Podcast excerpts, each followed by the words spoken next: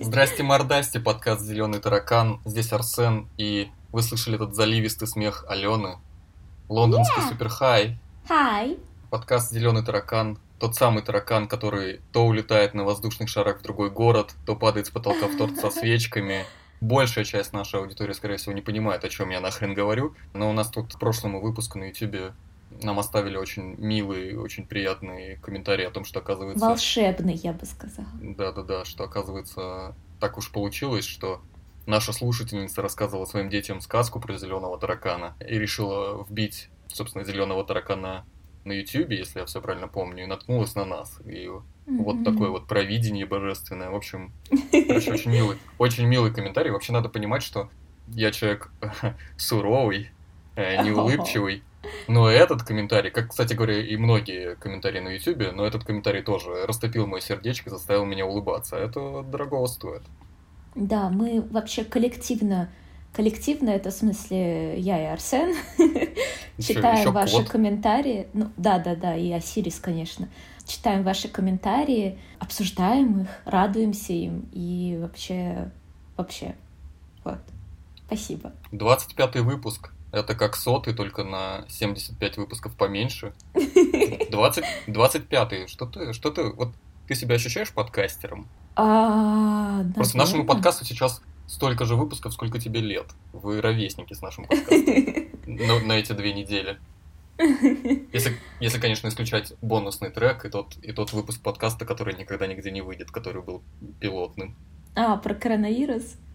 Типа да. Я считаю, что зря, что мы его не выложили. Так как ты себя ощущаешь? Ты, ты, ты подкастер? Я не знаю, кто я, но мне нравится то, чем мы занимаемся. И я этим горжусь. И вообще. Круто. Круто. А ты? А я вот тут, ну, как ты знаешь, переслушивал наши старые выпуски, и я удивлен, как я первые несколько выпусков, насколько убого я их монтировал, когда я обрывал фразы. У меня даже родилась шутка, что хейтеры нашего подкаста нашли меня заранее, э, заранее дали мне по башке, и такие, вот так, вот так ты будешь монтировать, понял, в таком состоянии. И я очень ловко переложил ответственность со, со своих кривых рук э, на каких-то вымышленных хейтеров, которых э, никогда не видел и не увижу. Да ничего Хорошо, что я сейчас перестал так монтировать. Хорошо вся монтировал. Ну, может, это, естественно, совершенствовалось, но... В общем, я переслушивал наши старые выпуски по содержанию, мне почти все нравились, так что я считаю, что мы молодцы. А какой твой любимый выпуск? Я думаю, что он еще впереди. О, Э, Извините нам эту концентрацию на себе в начале подкаста. Ну, в общем-то, кто мог, наверное, уже отвалился от нас. Уже, наверное, выключили такие елки метелки они вообще не про психологию тут говорят. Но нет, мы, знаете, мы подкаст про психологию. Алена практикующий психолог, блог express.psychology. Вот это вот все. Переходите по ссылке в описании. Ну и все такое. тебе наконец надоело рекламировать мой блог? Нет, вообще, это не надоест никогда. Возможно, Ну, я, х- я даже когда-нибудь из гроба вылезу и такой, Кстати. Не. Говорим сегодня про самопринятие, кажется, достаточно важную тему в жизни каждого из нас. Как будто бы мы обсуждаем какие-то другие темы. В общем, очередная очень важная тема. Или нет? Что, что скажешь? Все наши темы важные, возможно, неравнозначно, но все важны. У нас уже был выпуск про самооценку. Там же в выпуске про самооценку ты говорила про самоценность. Мгм. И сейчас мы обсуждаем самопринятие. Э, В чем разница? Начну с простого, про самооценку и самоценность. Те, кто слушал подкаст, возможно, уже знают эту мысль, но на всякий случай повторюсь. Самооценка — это то, как я оцениваю какие-то свои отдельные качества, действия и тому подобное, или себя в целом как личность. И я могу делать это объективно, а могу не очень. И как раз-таки то, как я это делаю, зависит от моей самоценности. А это такой конструкт, который лежит в основе самооценки, и вообще это одна из баз нашей личности в целом. И очень упрощенно самоценность — это ощущение того, достоин ли я жизни, цена и хороша ли я по своей сути, заслуживаю ли я любви, внимания, места под солнцем. И это очень важное чувство, которое много чего определяет, но в том числе самооценку. Потому что если я не чувствую, что я достойна и хороша и так далее, тогда я начну занижать свою какую-то оценку своих каких-то отдельных черт. А если я чувствую, что я достойный, все окей, то я, у меня появляется возможность объективно себя оценивать, в том числе и какие-то свои промахи, слабости и еще что-то, но при этом без ненависти к себе. И это простая часть про самооценку и самоценность. А про самопринятие все немножко, ну, совсем чуть-чуть сложнее на самом деле. Самопринятие — это такая немножко темная лошадка в мире русскоязычной психологии, по крайней мере, потому что все оперируют этим понятием, но все немножко по-своему. И как бы вроде как очевидно, что ну, самопринятие — это когда ты принимаешь себя. Но если начать спрашивать, наверное, каждого специалиста, там, а вот что такое самопринятие, то мы можем получить достаточно разные ответы.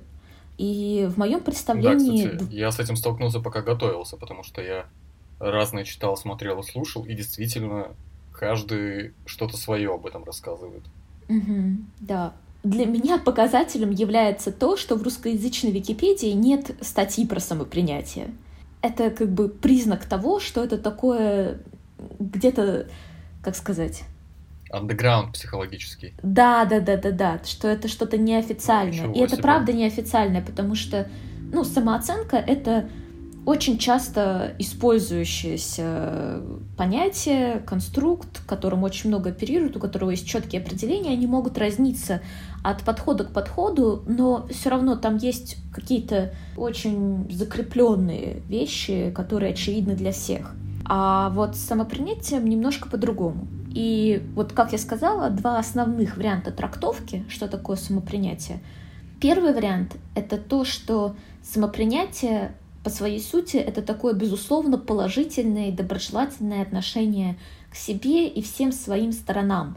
Это такая безусловная любовь к самому себе, суперразвитый, добрый внутренний родитель, который ласково смотрит изнутри на себя самого, получается, и на все одобрительно кивает. И вот в этом значении это действительно очень перекликается с самоценностью. Потому что самоценность — это тоже про доброго внутреннего родителя, это тоже про безусловное принятие. И это действительно становится ну, чуть ли не синонимами по своей сути, понятиями, которые имеет смысл объединить в одно, по крайней мере. Но есть еще другой, такой немножко полярный, ну, на самом деле нет, не полярный, но отличающийся подход а, к самопринятию, и здесь самопринятие воспринимается как просто объективное восприятие себя, своих э, светлых и темных сторон, такая осведомленность о них, отсутствие отрицания своих темных сторон. И при этом все это без обязательного позитивного отношения к каким-то аспектам.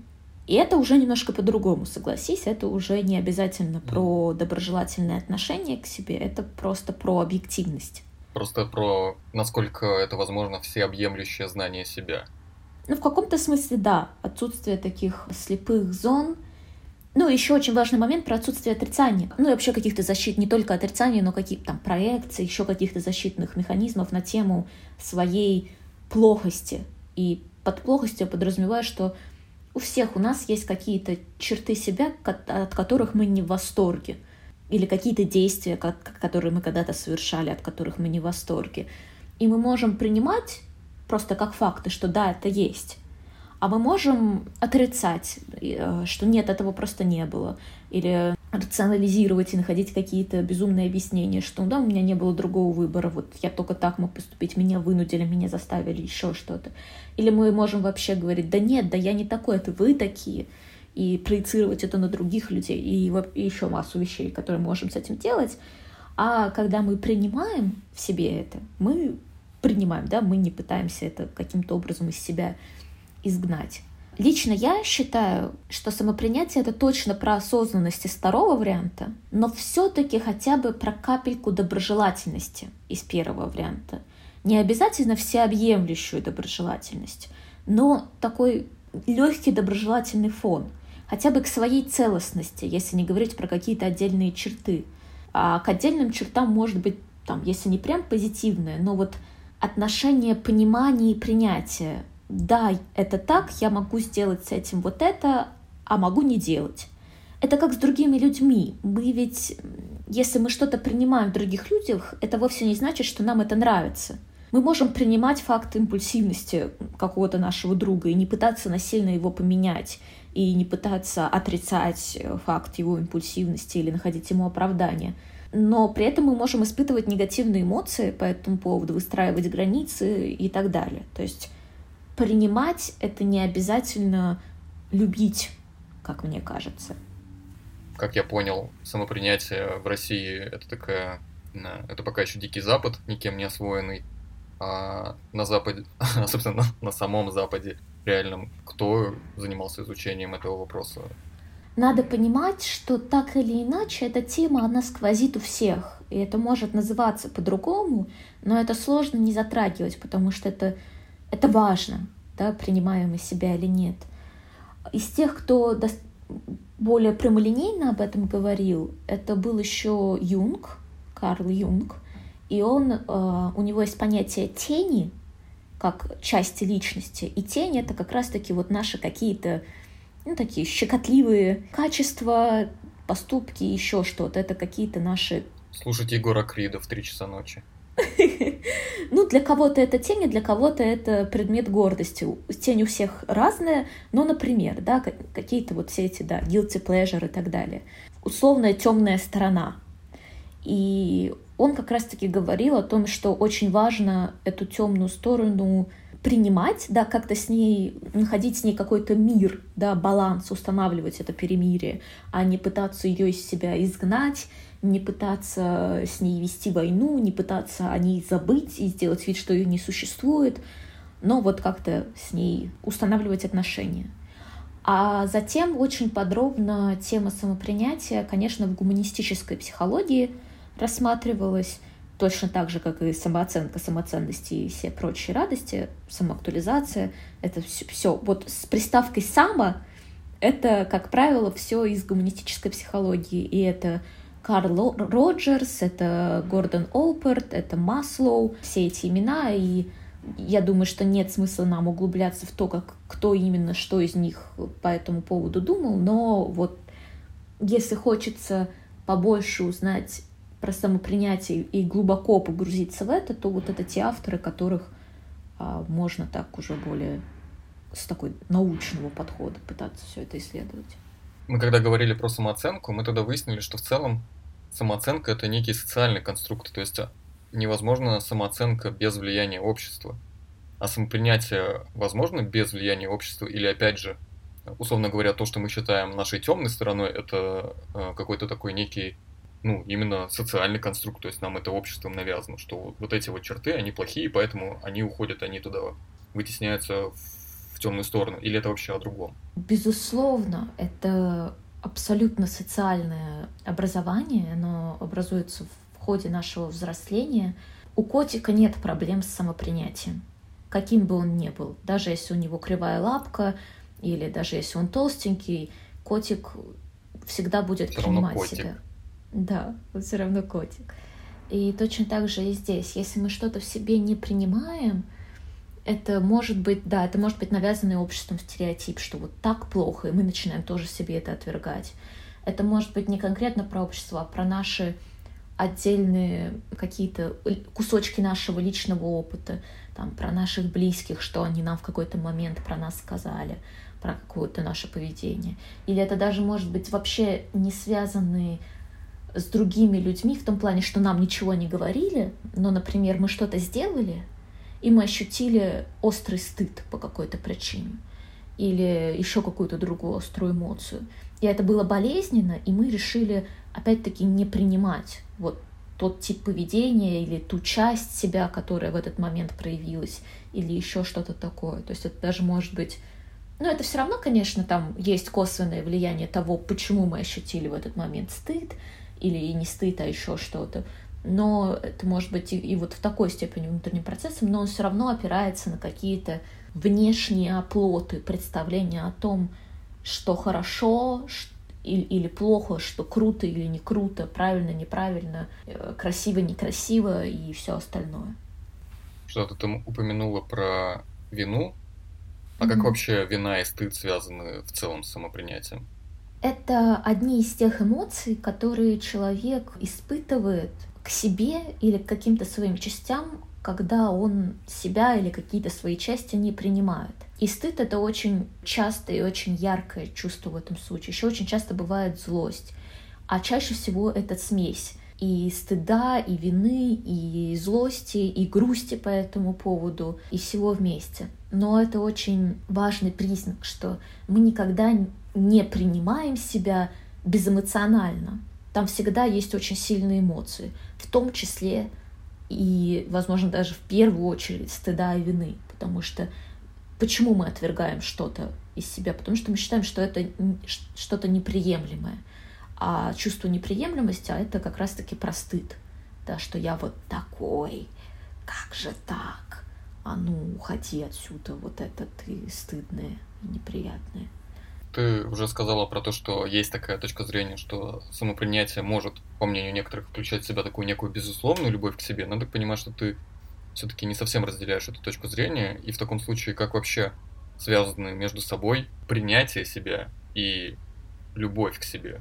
Это, я так понимаю, все-таки не одно и то же. Полюбить себя и принять себя.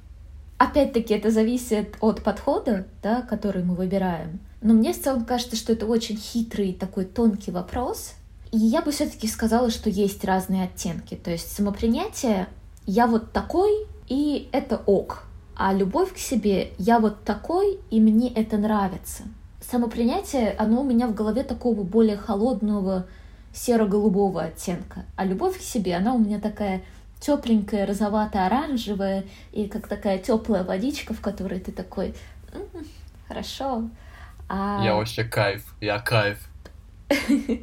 То есть я бы сказала, что любовь к себе, ну и это очевидно даже из самих формулировок, но любовь к себе это больше про эмоции по, по отношению к себе, а самопринятие это больше про когнитивные оценки и когнитивную осведомленность о том, что происходит внутри, и про причины, и про нормальность, и про вот все остальное. То есть это... Ну, про осознанность, короче. Да, да, да, спасибо.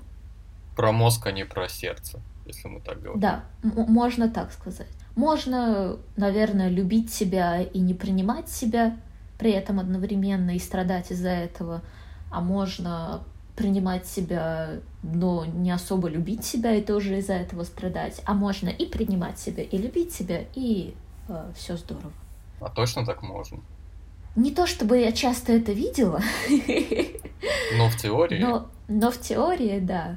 Но в любом случае, даже если да, надо понимать, что это не, что это процесс, что это не что-то, что вот ты один раз принял себя, один раз полюбил себя, и все, ты на всю жизнь в шоколаде. Все равно э, постоянно жизнь будет бросать определенные вызовы этим внутренним состоянием, и будут происходить какие-то новые моменты, мы будем что-то о себе узнавать, будем сталкиваться с тяжелыми ситуациями. И каждый раз это определенный челлендж. Снова принять себя и снова полюбить себя. И, в общем, да, это процесс. И это никогда не заканчивается. Ну, а если говорить о человеке, который таки принял себя, который справился с этой непростой задачей, вот он как выглядит, он как звучит, он как себя ведет, что это за человек? Как я это вижу, то есть, как мы уже выяснили, есть разные подходы, но вот как я это вижу, это отношение к себе и своим каким-то проявлениям, своим чертам характера, своей внешности, своей личности, ко всем ее компонентам, без острой негативной окраски. Отношение скорее как к данности, с любопытством вместо осуждения. Я вот такой, и это нормально, и мне не надо быть кем-то другим. Я могу хотеть совершенствоваться, но не потому, что я плохой, и если я не буду совершенствоваться, то тогда я недостоин жизни, и, и у меня нет выбора, чтобы не совершенствоваться, а потому что мне просто действительно хочется и вот этому научиться, и вот тут что-то по-новому попробовать делать. И это искреннее желание, а не необходимость, чтобы заслужить право на жизнь. Ну, поговорили о каких-то мифических людях, которые полностью себя принимают. Вернемся с небес на землю. Каким образом непринятие себя проявляется в нашей жизни? Как это выглядит? И что с нами происходит, когда мы себя не принимаем? В первую очередь, это очень большое ощущение, и оно может быть неосознаваемым, но, но очень часто осознаваемое, но без понимания причины, И, и это ощущение давления и напряжения, потому что это внутриличностный конфликт. То есть вот есть я целостный, и есть что-то во мне, что мне кажется неприемлемым. А возможно, и не что-то одно, а много этого всего. Но при этом я вот такой. И, соответственно, какие мысли возникают, что надо от этого избавиться, надо это как-то изменить. А при этом далеко не всегда это вообще можно изменить. И вообще понятно как. А если даже есть ощущение, что можно, и придумывается какой-то план как, то в большинстве случаев этот план абсолютно неадекватен относительно реальных возможностей психики и того, как это действительно устроено. Нагнетается это напряжение, появляется масса негативных эмоций по отношению к себе, которые могут прорываться очень много в чем. То есть, когда мы говорим о сложностях, которые вызываются отсутствием самопринятия, это очень базовая вещь, и на ней может вырасти просто масса всего. То есть это вносит вклад и в и созависимость, да, какую-то, которая может возникать, и в социофобию это может носить вклад. Ну, это я про те темы, да, которые мы обсуждали. Не говоря уж о депрессии, неврозах, различных психосоматических сложностях, потому что, ну, если мы себя отвергаем, это на всех уровнях может проявляться, в том числе и на телесном уровне. Естественно, сложности в отношениях, потому что сложно доверять, одновременно, если я себя не принимаю, а потребность в принятии все равно есть, она есть у нас у, у всех, то тогда нужно, чтобы меня другие принимали. А чтобы они меня принимали, как это должно выражаться, в каких масштабах, а на что я готова пойти, чтобы это принятие заслужить. Если вы не купите 100 тысяч экземпляров моей книги, я покончу с собой. На самом деле совсем не смешно, потому что, ну, в смысле, это грустно. Это смешно, ну, как шутка, но это грустно, потому что это очень часто так происходит, что... Так это а... реальный кейс. Это а, про... это у чужого было. Мятная да? сказка, да-да-да. В общем, да, примеры можно приводить бесконечно, и очень много этих проявлений, если их обобщать, то человеку нехорошо. Когда мы себя не принимаем, нам нехорошо. И это нехорошо может быть проявляться тысячи разных э, симптомов, в том числе отсутствие чувства свободы, постоянный страх. Я хочу сказать облажаться и пытаюсь придумать какой-то более культурный синоним. Страх проигрыша, наверное, так можно сказать. Здесь же комплектом идет сниженная самоценность. То есть это вроде как, как мы выяснили, немножко разное, но оно всегда идет комплектом, потому что оно, в общем-то, за счет очень похожих воздействий образуется в нас. Все из детства, все из детства. И действительно оно вот да, как я сказала, идет в комплекте. И это и про нашу автономность, потому что невозможно быть по-настоящему независимым от окружающих и автономным, и самостоятельным, и зрелым, если ты себя не принимаешь, потому что у тебя в отношениях с самим собой разлад. Как, как, как же это уже перенести на отношения с миром и отношения с окружающим? Конечно, там это остается. И, естественно, и самооценка, и потребность, вот как я уже сказала, в том, чтобы принимали окружающие и одобряли постоянно и давали какую-то положительную обратную связь. И, естественно, очень... Кстати, лайкайте нас на Яндекс Музыке. И вы вообще лайкайте и пишите нам положительные комментарии, это очень важно. Точно, точно. Естественно, очень развитый внутренний критик, да, который критикует эти отвергаемые части, и в целом развитая критичность, которая может э, потом простираться и на отношения с окружающими, не только на отношения с собой, и очень мало доброты к себе в разные моменты, и, соответственно, трудности с тем, чтобы заботиться о себе, трудности с тем, чтобы по-настоящему отдыхать, именно отдыхать, там не пребывать, например, в состоянии апатии, когда ты ничего не делаешь, не потому что ты отдыхаешь, просто потому что ты не можешь, а именно по-настоящему отдыхать.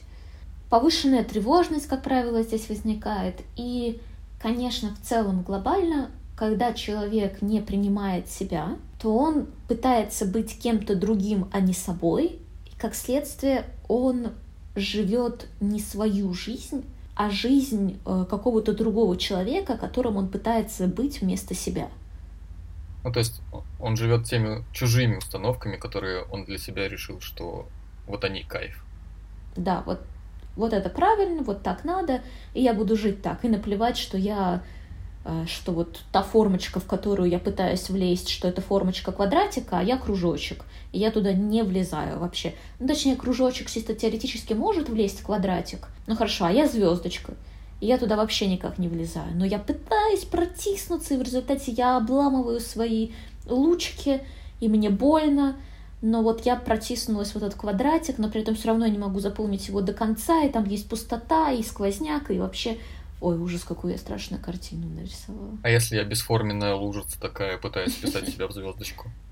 Слушай, а вот такие моменты непринятие своей худобы и попытка накачаться, или наоборот, непринятие своего лишнего веса и попытка сбросить вес, неприятие каких-то своих форм лица и внешности и какая-то пластическая хирургия, всякие татуировки, пирсинги и вот это все. Это, это все плохо? Это об, отсутствии самопринятия или где? Где здесь грань, где, ну, типа, что или это вообще про другой разговор? Грань очень четкая, и это как раз-таки вот про тему бодипозитива и про то, как очень многие не понимают, про что он на самом деле. Я могу быть, я могу иметь лишний вес и хотеть похудеть. Но при этом, если я себя принимаю, то в процессе я не, не буду себя ненавидеть, я не буду говорить себе, ах ты жирная тварь, ты не будешь есть, пока ты не будешь весить 40 килограмм, ты меня поняла? И вот и я буду истязать себя, и буду жестоко к себе относиться. И вот это про отсутствие самопринятия, про жестокое отношение к себе. А если я такая, да, у тебя есть энное количество лишних килограмм, но это не делает тебя плохим человеком, это не делает тебя уродливым человеком, у тебя по-прежнему там есть милая мордашка, и вот это в тебе хорошо, и вот это мне в тебе нравится, и мы сейчас подберем адекватный темп, и займемся спортом, и не потому что пока я вот такая, я ужасная и недостойна жизни, а просто потому что, ну, например, я хочу улучшить свое здоровье и там, чтобы у меня не было одышки, когда я поднимаюсь на пятый этаж. И вот это про самопринятие. Как я уже говорила в начале, самопринятие не подразумевает отсутствие каких-то из... желаний, каких-то изменений и предприниманий этих э, изменений. Разумеется, можно это делать, но все определяется тем, с каким чувством мы это делаем. Когда мы это делаем, потому что вот нам кажется, что у нас нет выбора, и что мы ужасны без этого изменения. Или когда мы это делаем, чтобы, потому что мы хороши, и мы еще себя улучшаем. И вот да, я начала про бодипозитив, и опять-таки бодипозитив это не про то, что нам всем надо быть, допустим, с лишним весом, и что вот только лишний вес это нормально или что про то, что не надо никогда худеть, или про то, что всем надо иметь волосатые подмышки, а это именно про то, что если есть лишний вес, если есть волосы где-то, если есть растяжки и так далее, это не повод ненавидеть себя. И, и наоборот, все равно любовь к себе, самопринятие и все такое, вне зависимости от того, сколько где волос, складочек и всего остального. Это именно про психологическое состоянии, про отношение к себе. Наверное, этот вопрос надо было пораньше задать. Ты там мимоходом упомянула, что все из детства. Каким образом проблемы с самопринятием связаны с детством, если они вообще связаны? Они связаны напрямую. Это именно то, где формируется наше самопринятие. Мне кажется, мы уже не раз об этом говорили. Это про то, как взрослые реагируют на ребенка и на себя в присутствии ребенка. То есть дают ли они ему пример того, что вот можно принимать разные свои стороны и разные свои эмоции и разные свои действия, и дают ли они ему безусловную любовь вне зависимости от поведения ребенка. Опять-таки, это не про отсутствие э, воспитания и не про то, что нужно позволять детям делать все, что угодно, но про фон. Не про то, что я тебя люблю только когда ты делаешь вот это, вот это и вот это, и не делаешь вот это и вот это а про то, что я тебя всегда люблю, да, я могу сейчас на тебя сердиться, но я все равно тебя люблю. И да, у, там, у твоих каких-то действий могут быть вот такие объективные последствия, но я все равно тебя люблю. И ты имеешь право злиться, и ты имеешь право грустить, и ты имеешь право быть непослушным. Это все ты. И ты имеешь право сам выбирать, какую шапочку ты наденешь сегодня, и ты имеешь сам право выбирать, что тебе интересно, даже если ты мальчик и хочешь играть в куклы, например. И это только один из примеров, а так их тысячи про то, как по-разному родители могут реагировать на проявление ребенка. И если проявления принимаются, то у ребенка формируется ощущение, что быть собой Это нормально. Я могу быть собой. Я могу принимать свои разные стороны, свои разные эмоции, свои разные действия. А если нет, соответственно, нет. И начинается вот эта сложная эпопея с непринятием себя. Когда мы себя не принимаем, когда у нас проблемы с принятием себя, мы как бы себя полностью не принимаем или, или частично? Или какая здесь, возможно, градация? По-разному может быть. В относительно таком лайтовом варианте мы, да, не принимаем только какую-то одну часть. Но при этом периодически мы можем... Это как бы влияние непринятия одной части может распространяться потом на всю личность. В зависимости от того, насколько мы условно, хочется сказать, драматизируем, но, конечно, это не про драматизацию, насколько для нас важ, важно влияние этой части. Условно, если вот я вот сделал вот то-то, то это значит, что я весь просто гнилой человек, и со мной ничего нельзя сделать. Плюс, конечно, влияние, опять-таки, родителей. Если кто-то из значимых взрослых мог говорить такие фразы, как что ж ты за наказание такое, лучше бы ты не родился. Какая жесть. На самом деле, как бы в пылу определенных эмоций, к сожалению, совсем не так редко звучат эти слова, как казалось бы нормальным и адекватным. Или, например, очень часто, да, ты весь в отца, ты вся в мать, ты такая же, как он, если, да, какой-то один из, или там ты весь в деда, например, если какой-то есть, да, отвергаемый родственник, и ребенок начинает себя с ним идентифицировать, и есть представление, что это какая-то плохая идентификация, то можно тогда уже и самого себя в целом всего начать отвергать. Тут, в общем, по-разному бывает, да. Но при этом проблемы с самопринятием это всегда э, какие-то детские неразрешенные проблемы, или может быть такое, что в детстве у нас все было окей, корректно, но во взрослом возрасте именно случилось что-то такое, где мы надломились. Такое может быть? Безусловно, может, потому что, как мы уже обсудили, наша жизнь постоянно преподносит какие-то сюрпризы, и может что-то произойти, какое-то травматическое событие, какое-то неожиданное событие, где человеку пришлось повести себя определенным образом, например, чтобы выжить. Это из таких самых радикальных вариантов. И сделать что-то, что он не думал, что он может сделать оставить кого-то умирать и позаботиться о себе, побежать и спасти себя. Кто-то может там адекватно к этому отнестись, инстинкт самосохранения, хорошо, что я выжил, нет смысла в том, чтобы мы умерли оба. Для кого-то это станет неразрешимой моральной дилеммой, которая подорвет самопринятие и приведет к каким-то сильным негативным отношению по отношению к себе. Или гораздо более простые примеры в стиле определенных чувств, которые у нас могут возникать в какие-то моменты. Примеров могу привести массу, приведу два таких наиболее частых. Например, если мы сталкиваемся с долгой, тяжелой, выматывающей болезнью близкого человека, о котором мы сильно заботимся, и э, болезнью, смертельной болезнью. Мы точно знаем, что смерть в какой-то момент наступит. Но пока что это все очень выматывающе и тяжело. Очень часто люди сталкиваются с такой, на первый взгляд, страшной мыслью, что я хочу, чтобы это скорее закончилось. То есть, по сути, желаю своему близкому смерти. И для многих людей это может быть страшная неприемлемая мысль, которая может опять-таки приводить к отвержению себя, хотя на самом деле она достаточно понятна и обоснована, и это не значит, что мы реально желаем смерти. Это значит, мы не желаем смерти, мы желаем окончания мучений для себя, потому что у нас тоже есть только определенный запас ресурса и прочности.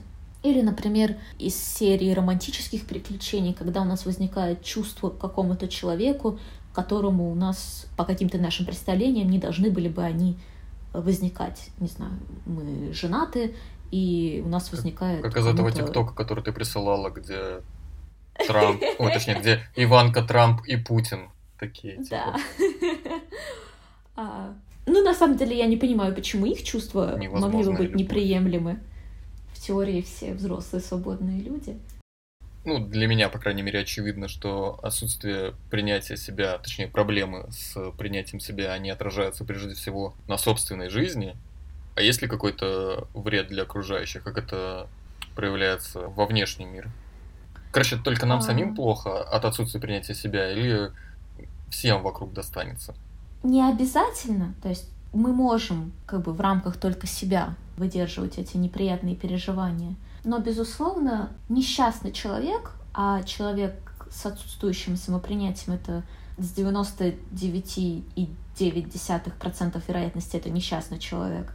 Несчастный человек редко может вносить какой-то конструктивный вклад в мир. Хотя на самом деле я вот сейчас это сказала, и вообще, наверное, я не права на самом деле, потому что очень по-разному может быть. Просто сложнее, да, несчастному человеку. Но может быть очень по-разному. Но, безусловно, в отдельных случаях при воздействии отдельных каких-то других факторов э, непринятие себя может превращаться, мутировать в агрессию к окружающим, в каким, каким-то отдельным аспектам мира или ко всему миру в целом. Кроме того, когда мы говорим о передаче непринятия себя да, своим детям, очень сложно, не принимая себя и никак это не проработав условно с психологом или самостоятельно с помощью литературы, очень сложно начать принимать своего ребенка и вырасти его и вырастить его с самопринятием. То есть это, если никак эта э, тема не прорабатывается в человеке, то, скорее всего, она передается по наследству. Тогда, думаю, можно потихоньку возвращаться к каким-то позитивным моментам в нашем подкасте. Как, собственно, начать меняться? Возможно, это какой-то такой поэтапный процесс. Если это поэтапный, то а, расскажи нам про эти этапы. Каких-то официальных этапов принятия себя нету, по крайней мере, я о них не знаю, но на просторах интернета я сталкивалась с такой достаточно милой, на мой взгляд, классификации, и она заключается в том, что первый этап — это вообще принятие идеи, принятие себя, потому mm-hmm. что очень часто люди могут отрицать важность этого конструкта. На концептуальном, на базисном уровне могут говорить, что не, нихера, я сам для себя враг, я свой главный враг, и я себя никогда не приму. А. Перечитали Юлиуса Эволу и прочих там философов. Можно и так, можно не так радикально, можно просто говорить о том, что да, нет у меня никакого самонепринятия, у меня все окей, вся психология вообще для Э, тех, у кого слишком много времени. Вообще можно выпить водочки, зачем нужна психология, и все и так Это, кстати, нормально. видимо, из жизни пример. Да, да, был у меня такой разговор как-то с представителем более старшего поколения. Очень доброжелательно и очень искренне меня спрашивали, так а зачем к психологу-то ходить, если водочки можно выпить? Мне очень запал в душу этот это, это выражение. не скажешь ведь ничего, действительно ведь можно а, просто накатить. Да, я не помню, что я ответила в тот момент, потому что я была слегка ошеломлена искренностью вот этого вопроса. То есть он Но ты попробовала вот этот рецепт? Нет, я очень не, не люблю. практикуешь у себя на, на это? Как-то не сложилось. Я на самом, я как бы сказать, эскапизм я регулярно практикую, и то, что я психолог, вовсе не значит, что я сразу же решаю все свои проблемы. Далеко нет и не всегда. И не всегда на это есть ресурсы. У меня тоже есть куча проблем, как и у всех людей. Но конкретно водка меня не привлекает. Я больше... Я имел в виду, может, ты клиентам превращаешь, это предлагаешь. А. Такой, ну, Нет. в вашем случае только водочка. На самом деле э, есть такой забавный пример. Э, я э, ну, когда проходила курсы телесно-ориентированной терапии, там преподаватель приводил какой-то пример из своей работы про то, что к нему обратилась молодая женщина, которая хотела похудеть, и он ей посоветовал выпить что-то 3 литра теплого пива на голодный желудок. И Ой, она выпила, она выпила, сильно напилась, поплакала, поистерила и после этого похудела на 10 килограмм. И в его трактовке этот пример про то, что у нее она блокировала свои эмоции, и из-за этого она набирала вес, потому что она заедала заблокированные эмоции. И состояние алкогольного опьянения в сочетании с мощным воздействием на почки а, дало ей возможность высвободить эти эмоции. И ну, я так это пересказываю, потому что я, как бы, я курс прошла, но я не телесно-ориентированный терапевт. Для того, чтобы в этом реально разбираться, нужно гораздо больше знаний получить, чем трехдневный курс. Но периодически, э, когда я сталкиваюсь с блокировкой эмоций у своих клиентов, а как бы надо понимать, что так или иначе мы все какие-то эмоции блокируем, и я так или иначе сталкиваюсь с этим хотя бы в какой-то форме практически у всех своих клиентов. И мне каждый раз мне вот какая-то часть меня говорит, расскажи про теплое пиво, посоветуй теплое пиво. А, я этого, разумеется, никогда не делала и не сделаю, потому что, опять-таки, я, я не могу можешь это принять эту свою темную сторону. Ну, типа того. Я, я могу рассказывать это как анекдот, но я не могу осознанно сказать, что я знаю, что это что-то, что будет полезно для моего клиента. А главное канва, главная парадигма всего того, что делает психолог, это все должно быть на благо клиента. Я должна быть уверена, что это на благо клиента, а не просто из моего э, любопытства насчет того, поможет теплое пиво или нет. Вот. Такого не прокатило, ну, сорян. В общем, я совершенно не помню. Первый пункт э, про то, что надо принять то, что надо принять себя, что-то такое. Да, да, точно. Надо принять идею о том, чтобы принять себя, принять, что вообще это надо, что, что, что мне надо двигаться в этом направлении, что я хочу двигаться в этом направлении, что это не просто какая-то модная тема, например, все себя принимают, ну, наверное, и мне надо себя принять, а искреннее желание появляется. А затем следующий этап — это как раз-таки учиться, в чем это выражается, как именно принимать себя, что это такое, практиковать доброту к себе, как это, как это проявляется. Начать знакомиться со своими какими-то, опять-таки, темными сторонами и все остальное. И затем это такой третий этап, который фальшивый конечный этап, на самом деле нет. Это притворяться, что я принял себя, испытывать иллюзию. То есть это на уровне сознания, да, я себя приняла. Но на самом деле остаются какие-то моменты подавляемые, неосознаваемые, которые мы по-прежнему в себе не принимаем и которые продолжают влиять. И, соответственно, следующая стадия — это как раз-таки осознать эти моменты и честно себе признаться, что есть еще что-то, что я в себе не принимаю, и что я могу не принимать то, что я в себе это не принимаю, то есть не принимать свою вот эту, не принимать свое неприятие, и что я могу злиться на себя за это, потому что, ну, казалось бы, но это ж легко принимать себя. Ну, ну что за проблема такая? Что ж ты себя не принимаешь-то? Но это нелегко на самом деле, это очень сложно, и это нормально, когда это не получается сразу.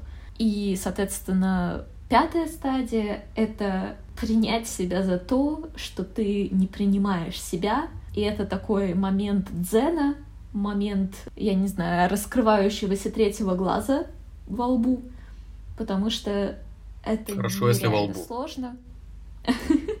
В общем, как-то так. Главное еще параллельно со всем этим не сойти с ума, потому что принять себя, потому что ты не принимаешь себя, и принять потом то, что ты принял, то, что ты себя не принимал, и, короче, какая-то такая булочка-улитка. Да, да, да, это совершенно нелинейный процесс, это постоянное возвращение на предыдущие стадии, заново их проживание. В общем, это вообще нелегко, ни разу. А если говорить уже о профессиональной помощи психолога, то как психолог помогает с тем, чтобы принять себя? И вот ты упоминала телесную, телесно ориентированную терапию, терапию. А какая вообще терапия подходит в контексте работы с самопринятием? Я бы сказала, что тут нет какого-то предпочтения на тему конкретного подхода психотерапевтического. Но что здесь действительно важно в этой теме, это долгосрочность терапии, чтобы это было не одна-две встречи, а это как минимум год, а лучше даже больше. В общем, почему нужна долгосрочность? Она нужна потому, что клиенту нужно получить опыт принятия со стороны терапевта и через различные небольшие локальные взаимодействия увидеть, что он, то есть клиент, достоин принятия. И плюс параллельно всему этому разобраться во всех закоулках причин непринятия, во всех или почти всех историях, связанных с этой темой, и, по сути, сформировать новое мировоззрение на тему себя, новое восприятие себя полноценное, как раз-таки принимающее. И на это опять-таки нужно очень много времени, потому что очень много защит, как правило, возникает на эту тему, и все эти защиты нужно потихонечку-потихонечку развинтить. Но вот этот момент про то, что в отношениях с терапевтом клиент получает опыт принятия себя и через это тоже учится принимать себя, это очень важный момент. Терапевтические отношения, они вот имеют еще вот эту характеристику, что они сами по себе целительны. Даже если выкинуть из них вот этот момент психотерапии, разговоров, разборов, упражнений и всего остального. Они целительны сами по себе, потому что, по сути, это идеальные отношения. Терапевт за счет своих знаний, за счет своей проработанности он в состоянии создать идеальную модель отношений с точки зрения... Понятно, что она на самом деле не идеальная, потому что это формализованное отношение, и это как бы неестественное отношение. Но там все хорошо с точки зрения, опять-таки, принятия, с точки зрения границ, с точки зрения еще массы других факторов.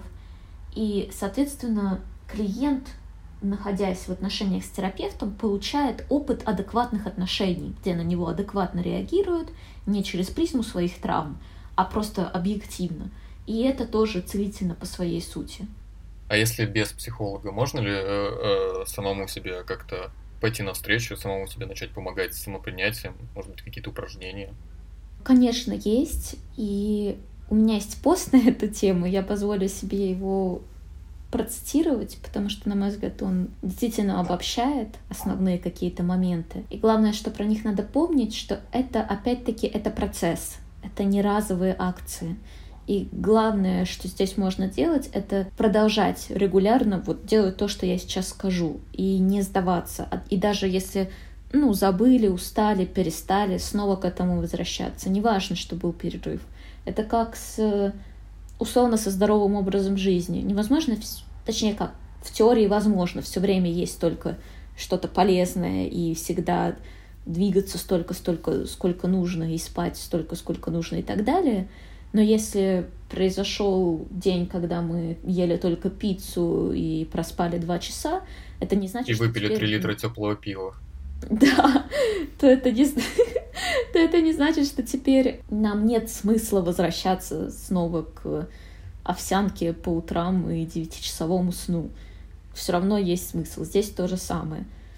Итак, что можно сделать? Для начала безоценочно осознать и сформулировать свою индивидуальность, свои какие-то особенности, отличия от других — достоинства и зоны роста, вне хорошо и плохо, а просто как факты.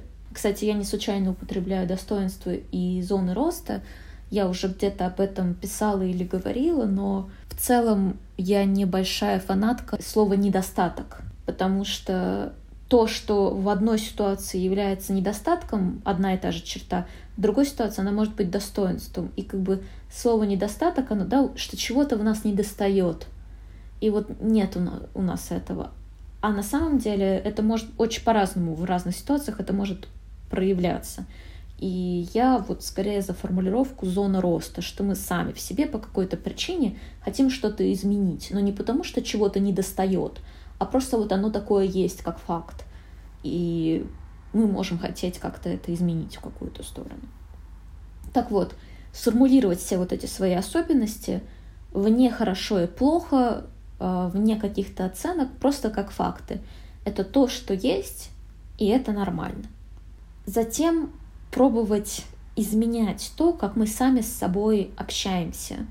Не судить и не ругать себя, а пробовать сочувствовать себе и искать способы измениться, если есть такая необходимость. То есть, если, например, я ела целый день одну пиццу, и я считаю, что это неправильно, то я не начинаю говорить себе, ах ты, тварь такая без, безвольная, ешь одну пиццу, вот теперь будешь всю жизнь, не знаю, с больным животом, несчастная, потому что ты ешь одну пиццу, и вот этим заниматься. А наоборот сказать, ну да, я сегодня целый день ела пиццу, ну, значит, мне это было нужно.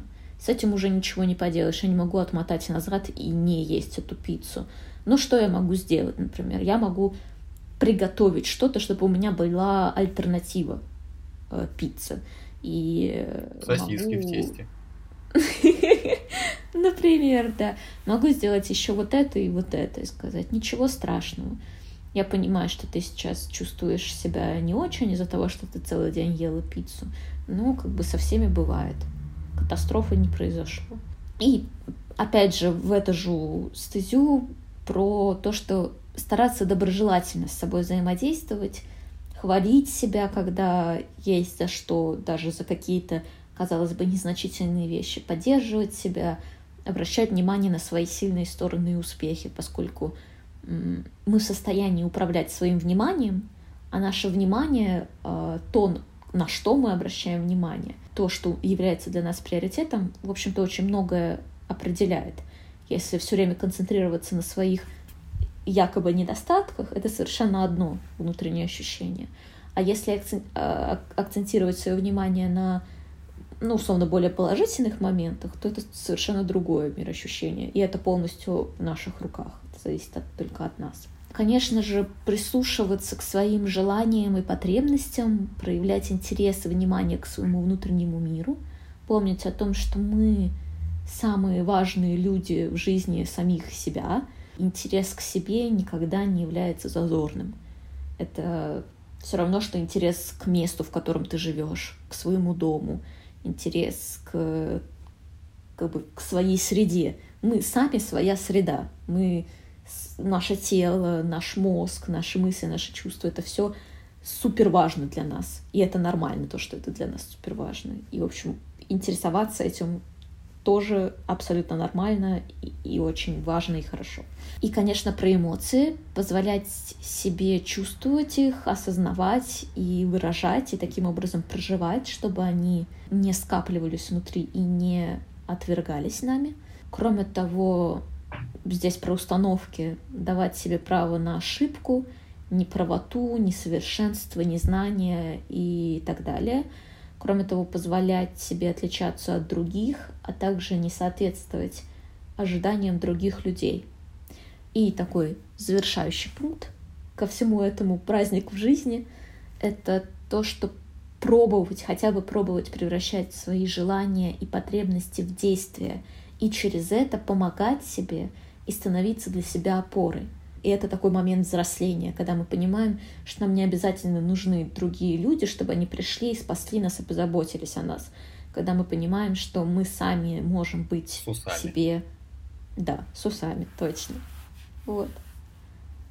Ну, после такого жизнеутверждающего списка и после такой жизнеутверждающей речи я задам офигенно своевременный вопрос, который просто внезапно. Берем человека, который не может никак себя принять. По-любому э, все это можно распознать у него в речи. И, к слову говоря, в своей речи можно это как-то, видимо, найти э, и понять про себя что-то, что ага, у меня здесь вот болевая точка. Вот по каким местам можно это сделать?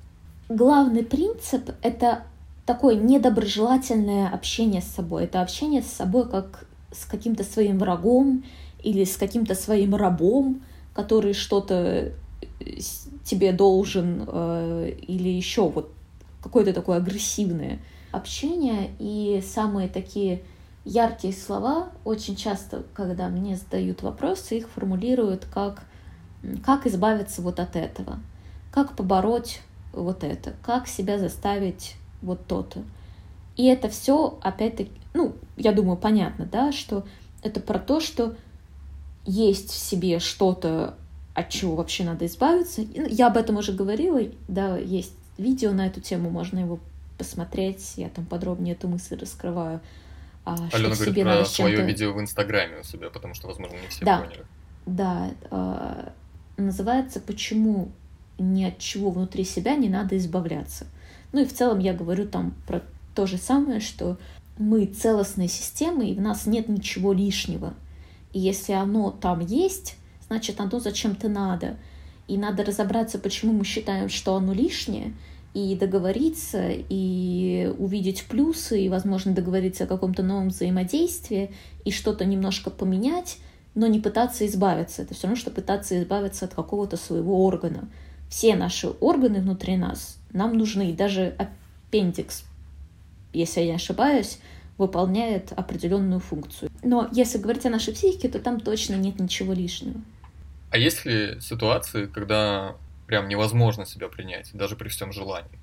Я бы не стала употреблять слово «невозможно», но однозначно может быть очень-очень очень и очень сложно. Как мы уже обсудили, это в целом сложный процесс. Плюс э, ситуации бывают разной степени сложности, травма может быть очень глубока, вторичные выгоды очень заманчивые, ресурсов слишком мало. Плюс еще, когда мы выходим на уровень определенных моральных и духовных материй, то там все резко усложняется. Приведу такой пример. Представь себе гомосексуального человека, который, допустим, с ранних лет получил религиозное воспитание, в том числе на тему того, что гомосексуализм — это смертный грех. И в этом случае это уже у него задача по принятию себя не на уровне принятия своей неидеальности, что тоже вообще ни разу не легко, но на еще более адском уровне, потому что это как раз-таки противоречие на уровне хорошо-плохо, на уровне морали. Угу. Как я могу себя принять, если я одновременно считаю, что я грешен, что я это вот какое-то извращение, еще что-то, девиации неправильные, плохо, отвратительные и так далее. И надеюсь, все понимают, что я это сейчас говорю, разумеется, не про гомосексуализм, а про гипотетическую ситуацию, где кто-то может так про себя думать. Но, естественно, это не является реальностью, по крайней мере, моей реальностью. Или вот более насущные примеры, то, что мы уже говорили про то, когда нам может захотеться чего-то запретного, какого-то табу, и вот нам надо как-то прийти пониманию того, что нам может хотеться этого запретного, и мы по-прежнему остаемся самими собой. Когда мы осознаем вот это влечение к плохому у себя, у нас могут начинаться разные процессы. Мы можем принять это свое якобы плохое влечение, а может быть реально плохое, может это нам хочется кого-то убивать, например, а, но при этом можем не реализовывать, а пробовать разобраться в причинах и так далее. Можем начать, можем подключить защитные механизмы, можем вытеснить и сделать вид, что у нас нет этого влечения. А можем, например, начать сублимировать, и это как раз-таки хорошо. Сублимация считается хорошим э, защитным механизмом, и сублимация — это когда мы э, перенаправляем энергию вот этого какого-то запретного желания в какую-то другую деятельность, там, в творчество, например, или в спорт. Да, нам хочется кого-то убить, но мы идем и э, бьем боксерскую грушу. Правда, потом мы можем выйти на ринг, и это тоже может... Ну, в общем, ладно, это я уже спекулирую. Uh-huh. А можно, например, делать и как-то оправдывать, отказываться от ярлыка, что это плохо. И когда-то это и хорошо, если, например, э, речь идет о чем-то типа каких-то запретных отношений, которые запретны только из-за каких-то стереотипов, а на самом деле они нормальны ну, например, я не знаю, отношения с большой разницей в возрасте. Это может восприниматься как что-то неправильное, но можно отказаться от этого восприятия и просто идти и делать. А можно, например, про убийство, да, тоже оправдать это каким-то образом, но это на самом деле будет совсем не круто, и это уже будет про, опять-таки, защиты, которые позволяют делать что-то не очень хорошее без мук совести. А еще может быть такое, что вот этот наш кусочек себя, который мы не можем принять, но при этом не можем его никуда деть, он начинает как бы воспаляться и создавать полноценный внутриличностный конфликт со всеми вытекающими последствиями. А еще это воспаление может перекинуться с одного кусочка на всего себя. Это вот как раз-таки про то, что мы говорили, всего себя мы отвергаем или только какие-то части. Могут появиться какие-то представления о своей собственной порочности, и тут уже от ненависти к себе и каких-то неоднозначных самодеструктивных тенденций до максимально, максимально выраженной агрессии, причем как по отношению к себе, и здесь максимальная степень это суицид, так и к другим людям, и тут тоже большая вариация того, как это может проявляться по отношению к другим людям, но вот как-то так. А вот дальше вопрос со звездочкой. А, а есть ли ситуация, когда что-то невозможно в себе принять не потому, что, ну, типа, не получается, хотя хочется, а потому что такое принимать в себе нельзя. Условно говоря, это такой вопрос, знаешь, от твоих некоторых подписчиков в Инстаграме, которые говорят тебе, что начитаешься вот твоих постов, а потом, а потом дети идут э, кошек на деревьях вешают. Короче, э, ну вот, э, когда мы говорим о каких-то выродках, о всяких там э, щекотилах, Джеффри Даймерах и прочих вот этих людях. Смотри, есть большая разница между тем, чтобы принять себя и тем, чтобы пойти и начать делать. Можно осознавать свои какие-то желания, и можно, да, сублимировать, можно разбираться в причинах, можно работать с психологом и не ненавидеть себя за это. Потому что ненавидеть себя за какие-то мысли и за какие-то желания достаточно, я не хочу говорить глупо, но может, может необоснованно, вот так я бы сказала. Потому что это мысль, это не материально, и это не говорит о том, что мы вот какие-то не такие. Мысли у нас могут у всех быть очень разные, и это опять-таки ничего не значит. Если и с этой точки зрения, даже если у нас возникают какие-то порочные мысли, я считаю, что их все равно важно и нужно, а, я, блин, так сказала, порочные мысли. Ну, мысли, которые мы сами оцениваем как порочные, я считаю, что очень важно их принимать и пробовать с ними разбираться, и разбираться, а точно ли Даже если это мысли о жестоких убийствах людей, животных, изнасилованиях и прочем, прочем, прочем. В том числе, в том числе, потому что от того, что мы будем их не принимать, и, например, ну, проявлять к себе агрессию за то, что у нас есть такие мысли, или пытаться их игнорировать, или вытеснить, или еще что-то, ничего хорошего от этого не произойдет. Как раз-таки все плохое, что может произойти, оно произойдет из-за этого.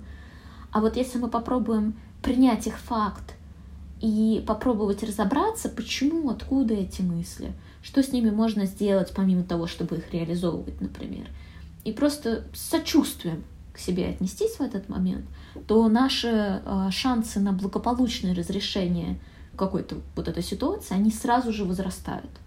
А опять-таки, если мы не будем с сочувствием к этому относиться, то шансы сразу падают. А если уже что-то произошло, можно осознавать, что это условно плохой поступок и принимать его последствия, но опять-таки от того, что сидеть и ненавидеть себя и еще что-то такое делать, это не слишком продуктивно. Не то чтобы это что-то могло изменить, и кому-то от этого могло бы стать сильно легче. И понятно, что это очень и очень сложно. Но, в общем, как я уже сказала, а, самопринятие не подразумевает обязательную реализацию всего того, что мы в себе принимаем, а также отсутствие ответственности за факт реализации, если он все-таки был. Это просто про разное. И в целом самопринятие это то, что э, максимально дает возможность нейтрализовать негативные последствия или дать себе возможность измениться – и так далее. И хуже от самопринятия не станет. То есть ситуация, где, ну, допустим, человек, убивающий других людей, говорит, что это нормально убивать других людей, я имею на это право, и со мной все в порядке, я все хороший, это не про самопринятие. Это про психологические защиты, которые позволяют ему делать что-то вот такое и при этом не погружаться в пучину сомнений в себе. Это разные вещи. Самопринятие — это объективное восприятие себя и своих действий. И оно ну, про сочувственное отношение, как я уже сказала. Подходим к концу. Какие-нибудь тесты, может быть, э, есть для того, чтобы понять, что у тебя с самопринятием? На русском я не нашла никакого адекватного теста. Ну и бог с ним. Я думаю, это достаточно так относительно легко про себя почувствовать, принимаем мы себя или нет. Ну да, наверное, если вы дослушали до этого момента, то вы герои, и, скорее всего, вы услышали достаточно, чтобы без тестов справиться.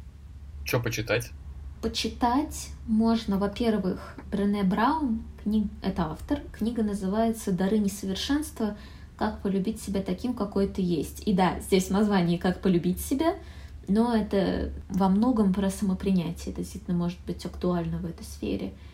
И еще одна книга с очень длинным красивым названием, автор Тара Брах, и книга называется «Радикальное принятие. Как исцелить психологическую травму и посмотреть на свою жизнь взглядом Будды». И мне кажется, даже это название очень перекликается с тем пониманием самопринятия, о котором мы сегодня говорили.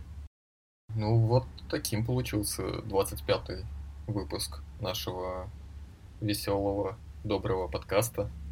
Привязываю себя к воздушным шарам и э, лечу монтировать. Сейчас, правда, 3 литра теплого пива в дорогу себе возьму и полетел. На гастрономической ноте заканчиваем этот гастрономический выпуск. Мы очень много говорили про пиццу, сосиски в тесте, э, разные напитки, вроде водочки и теплого пива.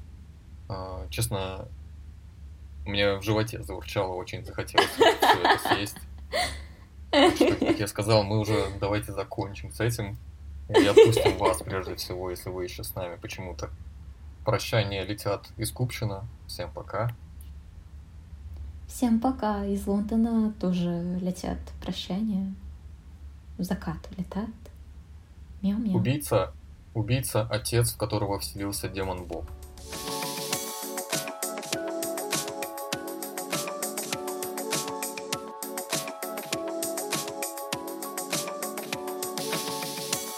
Са, мяу, при, 喵喵喵气，鸡也喵。喵喵